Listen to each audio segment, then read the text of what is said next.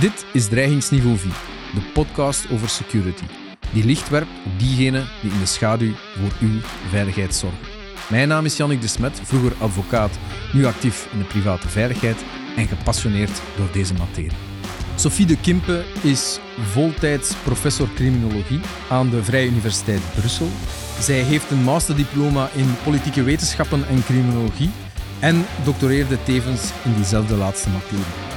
Zij geeft les in policing en veiligheidsbeleid, maar ook in criminologische methodologie en theorie. Zij startte haar loopbaan aan de Universiteit Gent en vloeide vervolgens door in 2007 naar de VUB, waar ze ook professor is. Tussen 2009 en 2013 werkte zij tevens als academisch expert voor het ministerie van Binnenlandse Zaken. Goedemiddag, Sophie. Goedemiddag. Ik mag toch Sophie zeggen? Je mag Sophie zeggen. Dankjewel. Uh, welkom op de Warande en welkom bij Dreigingsniveau 4. Ja, zoals gewend gaan we even jouw loopbaan bespreken, een bepaald onderwerp toelichten en dan heb je de, de drie terugkerende vragen die we bij elke podcast stellen. Dus laten we beginnen bij het begin. Jij hebt een uh, master politiek en sociale wetenschappen en een master criminologie en je bent prof criminologie. Van waar de motivatie om Pol en Sok en dan nadien criminologie te studeren? Van, zat dat in de familie of... Uh... Helemaal niet. Helemaal geen politiemensen uh, in de familie. Ja, in een ver familielid is ooit hoofdveldwachter geweest, maar voor de rest heb ik geen familielid bij de politie. Uh, nu wel natuurlijk, mijn man is politieagent. Ik, ik heb eerst politieke wetenschappen gestudeerd met de optie bestuurswetenschappen. En daar heb ik, ik speelde vroeger ook toneel, en uh, daar heb ik ooit, um, een van mijn mede-toneelspelers was een uh, kolonel bij de Rijkswacht. En ik moest een opdracht maken binnen de bestuurswetenschappen over uh, plannen maken. En ik heb toen de eerste veiligheidsplannen via hem, dat was een tip dat hij mij had gegeven van de, die de Rijkswachtbrigades hadden, die heb ik toen bestudeerd in een, in een heel klein opdrachtje. En ik ben daar zo wel een beetje gebeten geweest door het politie en het politiebeleid. En um, na de, mijn studies uh, bestuurswetenschappen wou ik echt nog wel verder studeren. En uh, ik had ook de kans, ik heb ook de mogelijkheid gekregen, want dat is ook niet altijd evident, nee. van mijn ouders om nog twee jaar bijstuderen. Ik wou vooral ook op kot gaan, maar ik had dan nog niet op kot gezeten. En ik heb uh, toen criminologie gedaan omwille van die, die, die link met die politie. Ik heb ook onmiddellijk binnen de criminologie uh, politiestudies gevolgd. En um, mijn masterproef ook gedaan over de rol van de burgemeesters tijdens de politiehervorming. Ja. En uh, ja, dat maakte natuurlijk, als je een tweede keer een masterproef maakt, uh, dat je dat ook al secuurder doet. En ik had dan mijn politieke inslag gedaan. Ik had politici geïnterviewd, wat dat ook uitzonderlijk was. Ik was daar ook in geslaagd. Ik heb zelfs nog de hanen kunnen interviewen. Dat is eigenlijk wel heel leuk. Ja? ja. En wellicht heb ik daardoor ben ik opgevallen en had ik het geluk, want in uw carrière moet je ook een dosis geluk hebben. Het is niet altijd, het is hard werken, maar het is ook geluk hebben. Ja dat er een, een, assistent wegviel en dat mijn promotor um, de vraag gesteld heeft, wilde u niet mee solliciteren? En ik heb mee gesolliciteerd en ik heb het ook gehaald. En dat was aan de Universiteit Gent, hè? Dat was aan de Universiteit Gent, ja. Dus daar ben ik terechtgekomen dan, bij Paul Ponsaars. Ja. ja. ja Paul is hier uh, ook geweest uh, ja. voor onze Ja, podcast. werk ik nog steeds wel mee samen, jawel. Ja, ja. leuk. Ja. Um, je hebt dan daar je doctoraat volbracht? Daar heb ik mijn doctoraat gedaan naar de discoursen van korpschefs van de lokale politie. De idee was op dat moment, ik ben gestart in 1999, volle politiehervorming. En um, ja, de lokale politie werd in werking gesteld en dat waren allemaal nieuwe korpschefs. En ja. het idee was om een nulmeting te doen en de visie van de korpschefs te meten. En we hebben die gedaan. Ik droom er dan ook van om in een paar jaar een keer een sabbatical te kunnen uh, nemen om dan terug die visies van die korpschefs te gaan meten, om te zien op die tijd hoe dat, dat veranderd is, zou wel leuk zijn. Ja. Um, maar uh, daar heb ik daardoor, geïnspireerd door Robert Reiner, die het boek Chief Constables had geschreven, mm -hmm. ben ik dan uh, interviews gaan doen met uh, de korpschefs van de lokale politie. Ik heb er toen 75 kunnen interviewen van de toen nog 118 Vlaamse korpschefs was een superleuke ervaring. Ik ben in alle lokale politiekorpsen, zones geweest verspreid over heel het land, ehm, met mijn autootje, met de trein. Uh, hele leuke ervaring. Ja, ik zou het zijn zo er, niet doen. Ja, zijn er nog dingen waarvan... Allee, zijn er uitersten waar je waar zegt, ja, daar denk ik nog aan terug? Ik heb uh, één, één slecht interview gehad okay. van een, ja, een korpschef die, die eigenlijk niet wou geïnterviewd worden. En die uh, toch wel hele extreme uitspraken uh, deed uh, over vrouwen, over mensen met migratieachtergrond. Um, maar eigenlijk was dat provoceren wat hij deed. Dat vond ik niet fijn. Ja. Um, maar ik heb ook hele... Ik heb één interview gehad, ik ga het nooit vergeten, van acht uur. Dat was mijn lunch en alles inbegrepen. En die man die heeft... Ja, politiemensen die vertellen heel graag over hun carrière. En zijn, zijn carrière alleen duurde al twee uur. Dat was eigenlijk geen goed interview. Ik heb mij daar te veel laten te veel laten Ik had dat veel meer moeten afbreken. En veel meer, dat was uh, een van mijn eerste interviews.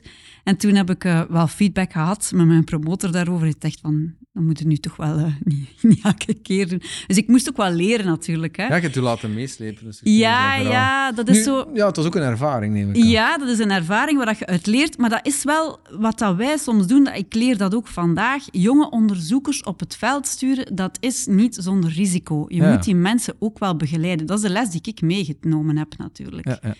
Uh, het is belangrijk van um, mensen ook, zeker politiemensen, als je die interviewt, dat zijn eigenlijk zelf ook interviewers. Hè? Ze Ja, het is zijn dat, voilà. verhoortechnieken, ze zijn meester daarin. Ja. Dus dat zijn heel moeilijke mensen om te interviewen. Dus je moet daar toch wel wat in. Kunnen manipulatief zijn. Uh, ja, misleidend. Uh, ja, sociaal wenselijk. Dat is natuurlijk, doordat dat interview, dat was een zeer uitgebreid interview. Gemiddeld was dat twee uur en een half. En um, in het begin ja, ben je wel op je hoede, zij ook. Maar, maar de vragen waren wel zo opgesteld dat het echt vertellen was. En, en wat de analyse wel moeilijk maakte. Maar het was echt een hele, een hele beleving. Ja. En dan de overstap naar de VUB terug?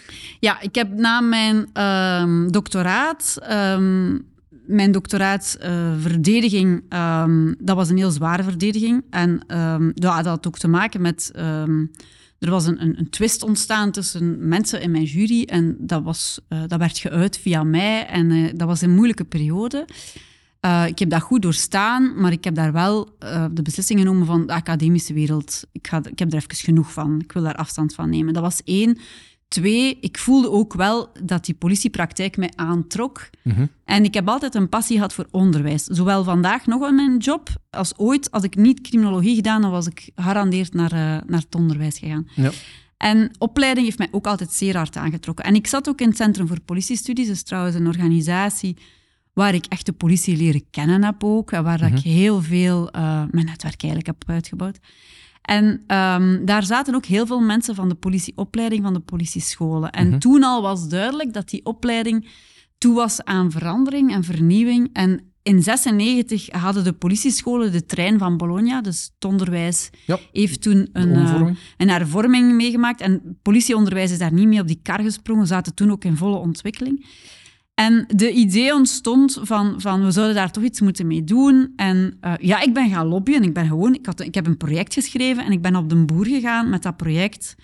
En ik heb daar uh, kennis gemaakt met Jean-Marie van Brantegam, die toen uh, directeur-generaal personeel en beleid, middelen was bij de federale politie. En die zei, we gaan dat proberen. En we hebben een projectstructuur opgezet. En ik ben eigenlijk dat moment naar de federale politie gestapt. Mhm. En dat was een project in opdracht van minister van Binnenlandse Zaken. Maar ik werkte eigenlijk voor uh, meneer Van Brandhem, de toenmalige uh, commissaris-generaal, Fernand Koekelberg. Mhm. Uh, Willy Bruggeman zat ook in het uh, begeleidingscomité en daarnaast uh, Dirk van Uffel, die voorzitter was van de vaste commissie voor de lokale politie. Vier mensen die echt uh, mij heel veel kansen hebben geboden. Ik heb daar de, de kans ge ook gekregen om een audit te doen van de politiescholen. Wij hebben dat gedaan op twee jaar tijd. Um, wij kregen carte blanche, wij waren echt in een drive. Wij gingen van de politie een lerende organisatie maken. Maar je merkte wel dat, um, dat er weerstand ontstond. Dat het een verhaal was. Bij de politie is het zo, als je met je hoofd te veel boven het maaiveld komt, dan moet je kop eraf. Mm -hmm. En ik denk dat mijn hoofd te veel boven het maaiveld kwam. En ik kreeg geleidelijk aan uh, weerstand. En dan ja, kreeg, komt het verhaal van uh, Fernandi Koekelberg die ontslag moet nemen. Yep. Dirk van Uffel die korpschef wordt, wordt in uh, Brugge. En dan vallen twee koppen van de vier weg. Uh, drijvende krachten toch ook wel. En uh, een nieuwe commissaris-generaal, een nieuw voorzitter van de vaste commissie, uh, heeft het project stopgezet. En okay. um, daar zijn we dan mee gestopt. Maar vandaag het leuke is wel dat vandaag dat project terug uit de kast gehaald wordt. En dat het toch nog altijd leeft. Wel, ik wou net zeggen, om daar even bij stil te staan, politieonderwijs is toch nog altijd wat verkapt. Hè? Elke provincie, ja. zijn eigen school, ja. daar zit weinig eenheid. Uh, er zijn wel lesgevers die overal een beetje lesgeven, maar de um, efficiëntie kan eigenlijk nog wel wat opgedreven worden, mm -hmm. denk mm -hmm. ik. Wij kennen goed, uh, allez, ik persoonlijk ken goed de school van Vlaams-Brabant, omdat G4S daar ook zit, het PIVO. Wat is jouw standpunt daarover? Is er plaats voor één school? Of moeten we toch wel... Ik denk dat we altijd moeten gaan naar een veiligheidsonderwijs. Die partners, ja, we spreken van integrale veiligheid, en die partners die, die werken heel nauw samen. Dus die zouden eigenlijk allemaal diezelfde basisopleiding voor een stuk moeten kunnen krijgen. Ik denk dat zowel een, iemand in de private bewaking, zelfs mensen die werken als penitentiaire beambten in de gevangenissen... Um, Uiteindelijk gaat het hem altijd over criminaliteit en um, de maatschappelijke problemen rond veiligheid. Dat zijn zaken die ze delen. Hè? Dus die, die, die, die samen zouden kunnen gegeven worden. Dus ik denk dat we stilaan moeten evolueren naar een gemeenschappelijk veiligheidsonderwijs. Met afstudeerrichtingen, met minors, met majors daartussen. Maakt niet uit. Er zijn heel veel mogelijkheden. Het onderwijs biedt. En misschien moeten we gaan naar één school Um, een Vlaamse school, ik denk dat men ook droomt van een Vlaamse, een, een Waalse en een, een Brusselse school, mm -hmm. die ook aansluit op die Waalse, die Brusselse en die uh, Vlaamse context. Hè. Een stad in Vlaanderen is anders dan Brussel, is anders dan een stad in Wallonië, mm -hmm. um, die ook mensen aanlevert, Arato, van die context. En dat kan zijn dat dat een campus is, dat dat een één school is met verschillende campussen. Mm -hmm. En dat daar zou dan aansluiting moeten zijn, veel meer met uh, het hoger onderwijs, zeker en vast, professionele bachelor. En mm -hmm. als we dan spreken over officieren met universitair onderwijs. Mm -hmm. Ik denk dat daar uh, men, een, in Leuven en Gent en uh, Brussel en Antwerpen, dus de universiteiten maken associaties. Men zou dus ook associaties kunnen maken met het hoger onderwijs. Ja. Dat is, er zijn duizend en één mogelijkheden. Om terug te keren naar jouw traject. Het, het stopt ja. uh, het project en dan uh, word je aangesproken, ja, nieuwe door... promotor aan de VUB? Of? Wel, ik was toen al uh, 20% gastprofessor. Okay. Ik gaf één vak aan de VUB. Um, dat was Crime in the City, waar ik vooral bezig was met politiebeleid in de steden. En veiligheidsplannen en, en lokale politiewerking in de steden. En ja, het toeval wil dat uh, het project wordt beëindigd. En het toeval wil, dat is opnieuw toeval, net zoals dat ik assistent kunnen worden ben, kwam er nu een, uh, een mandaat vrij van een postdocmandaat. En ik, ben dan, ik heb dan gezegd van ja, de politieorganisatie is duidelijk niet rijp op dit moment. En ik ben dan naar de VUB kunnen gaan, ook toevallig. En op de VUB is er ook heel snel mandaat vrijgekomen. En, en heb ik kunnen doorgroeien naar voltijds, uh, voltijds. hoogleraar vandaag. Ja. Wat zijn dan nu jouw ja, kernonderzoeksonderwerpen? Op de VUB ben ik vooral onderzoek gaan doen naar politiestraatwerk. Ik had na mijn doctoraat um, en, en die opleiding uh, was dat een, een, een niche waar ik minder mee vertrouwd was. En ook de VUB heeft een sterke traditie op, in, in het doen van onderzoek naar politiestraatwerk. Dus ik ben daar um, daarin in gefietst en ik ben begonnen met uh, uh, onderzoek te gaan doen bij de politie op straat, medecombi in. En uh, ik heb een project, het eerste project dat ik succesvol had, was, dat ik geschreven had, was het project naar identiteitscontroles. Dat is een politiepraktijk die heel vaak gebruikt wordt door de politie. En um, dan heb ik, um, nu moet ik even gaan zoeken in, in mijn geheugen. Maar ik heb een hele tijd um, dat soort onderzoek gedaan, waardoor dat je nu wel zo een beeld krijgt van, ja, dat zijn ongeveer de discoursen aan de top. Uh, dat gebeurt er aan de basis, die opleiding zit daartussen. Dus die cultuur krijg je wel in je vingers. Ja na verloop van tijd. Op dit moment doe ik een onderzoek naar het gebruik van technologie door de politie. Uh -huh. uh, diversiteit ook uh, bij de politie. Dus, dus, en dan merk je wel dat de twee thema's heel sterk naar voren geschoven worden. Dat is heel die technologie, dat is een uitdaging voor de politie. Ja. Niet alleen de technologie die gebruikt wordt uh, door het criminele milieu of waar criminaliteit mee gepleegd wordt, maar ook de technologie gebruikt binnen de organisatie. Het moderniseren, het digitaliseren van je organisatie, dat is ook een, een heel apart stuk. Um, en het tweede stuk is toch wel de, de samenleving die diverser wordt en die polariseert. Mm -hmm. En dat zijn natuurlijk, dat is een problematiek uh, die opnieuw naar diversiteit gaat, naar, naar die politiepraktijk gaat, van hoe ga ik als politie uh, agent, inspecteur, hoofdinspecteur op straat om met die toekomstige maatschappij die diverser wordt, die veel diverser is qua problemen ook en begrijpen van problemen, die complexer wordt. Hoe ga ik daarmee omgaan?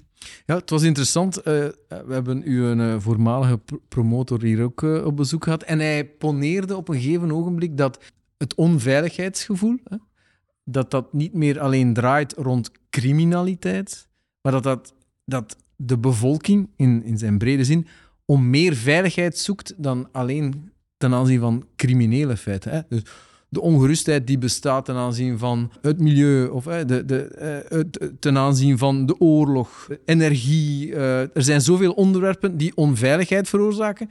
En dus de vraag is, heeft de politie daar dan een taak in? Moeten wij de politieagent ook ja, wapenen om mensen gerust te stellen over andere dingen dan over criminaliteit? Politie heeft altijd een verbindende functie. En uh, politie kan ervoor zorgen, dat is natuurlijk het verhaal ook van het sociaal kapitaal, hè, van als buurt en als gemeenschappen sterk zijn, dan zijn ze ook weerbaar, zodanig dat ze uh, minder angsten hebben en dat ze dus al die bedreigingen niet zien, maar dat ze zelf ook meer met mijn eigen, vanuit hun eigen, zichzelf de, de problemen kunnen aanpakken. Dat wil niet zeggen dat we moeten de burger verantwoordelijk stellen voor zijn eigen veiligheid, maar we zouden de burger wel weerbaarder moeten maken tegen die, die angsten voor die uh, mm -hmm. onveiligheid. Dat, welke rol de politie daaraan in moet spelen, ik denk dat politie een belangrijk aanspreekpunt is en dat uh, we hebben dan het verhaal natuurlijk van het reassurance policing, hè, het mhm. geruststellend optreden. Ja. Dat speelt zeker een rol.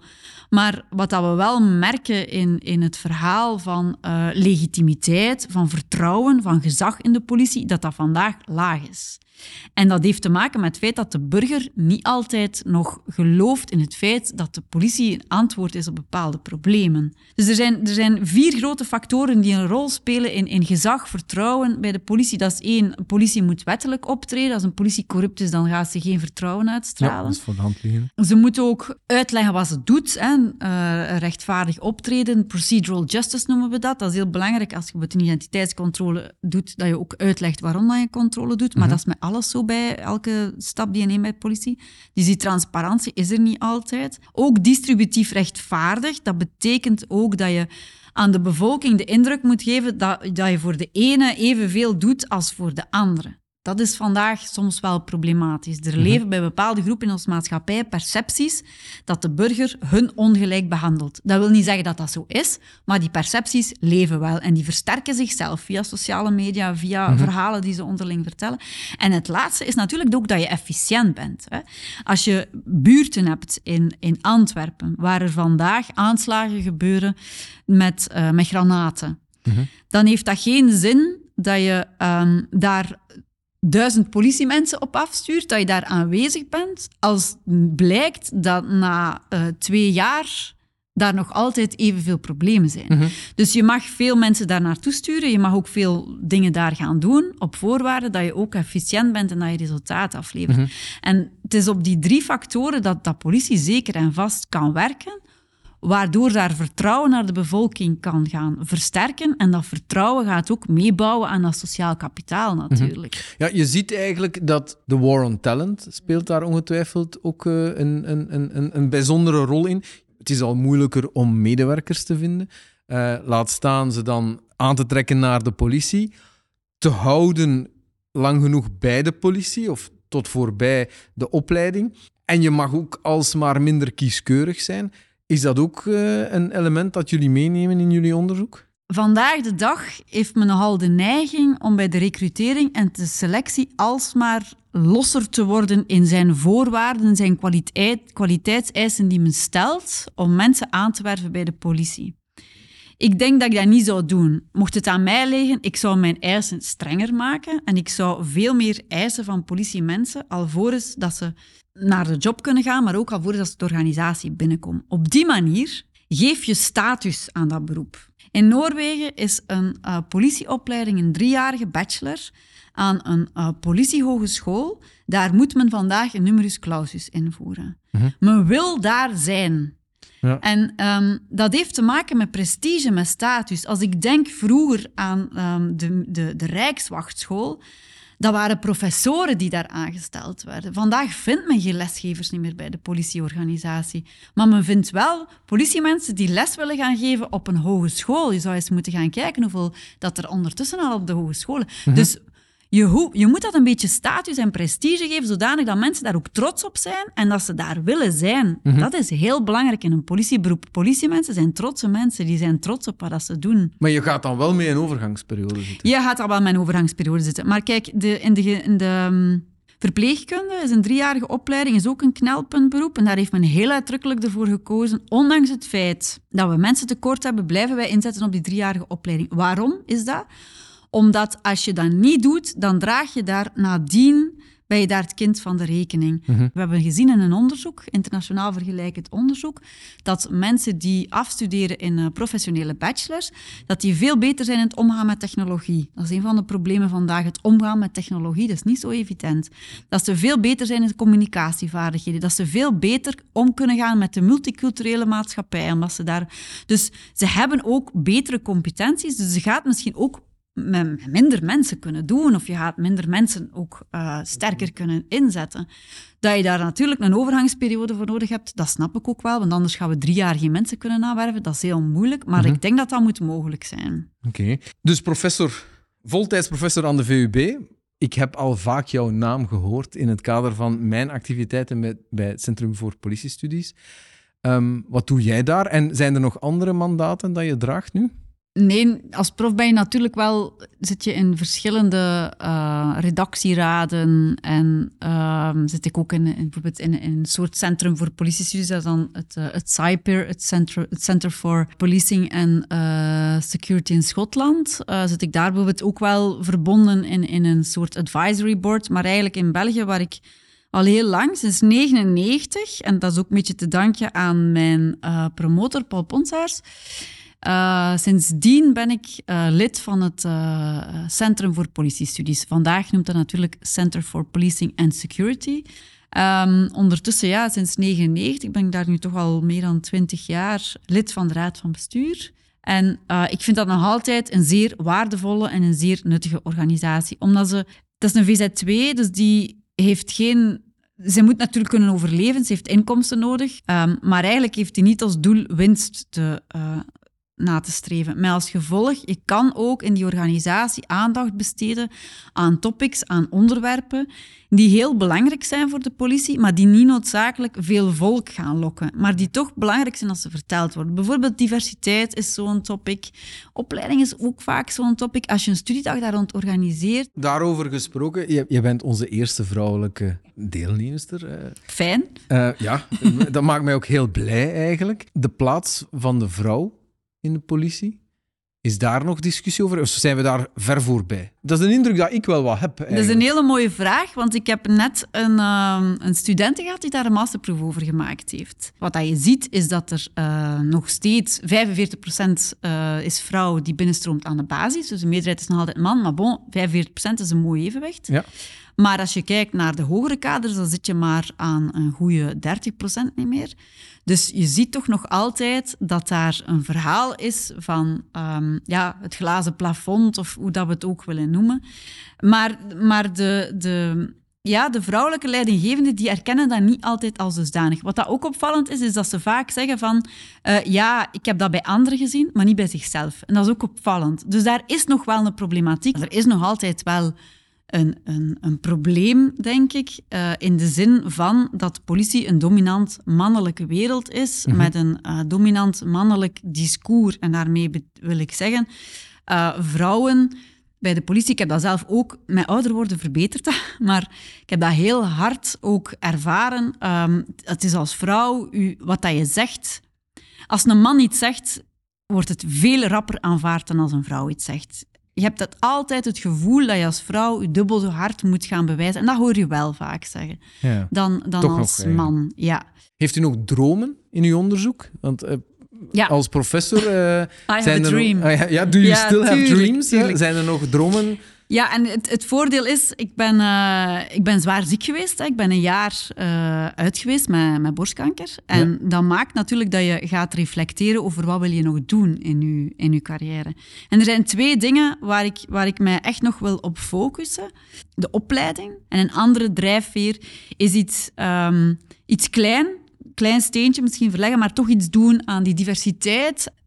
De droom die ik heb academisch is natuurlijk... Ja, ik zou het nog ooit graag eens mijn sabbatical toch in het leven roepen. En eh, hopelijk kan ik nog die eh, interviews doen met korpschefs. eh, misschien na de schaalvergroting. En dan zijn er wat minder om te interviewen. Inderdaad. En eh, dat zou ook wel een, een heel leuk project zijn, denk ik. Wij sluiten de podcast altijd af met een drietal vraagjes. Mhm. Eh, en die eerste vraag is: eh, we hebben het over veiligheid.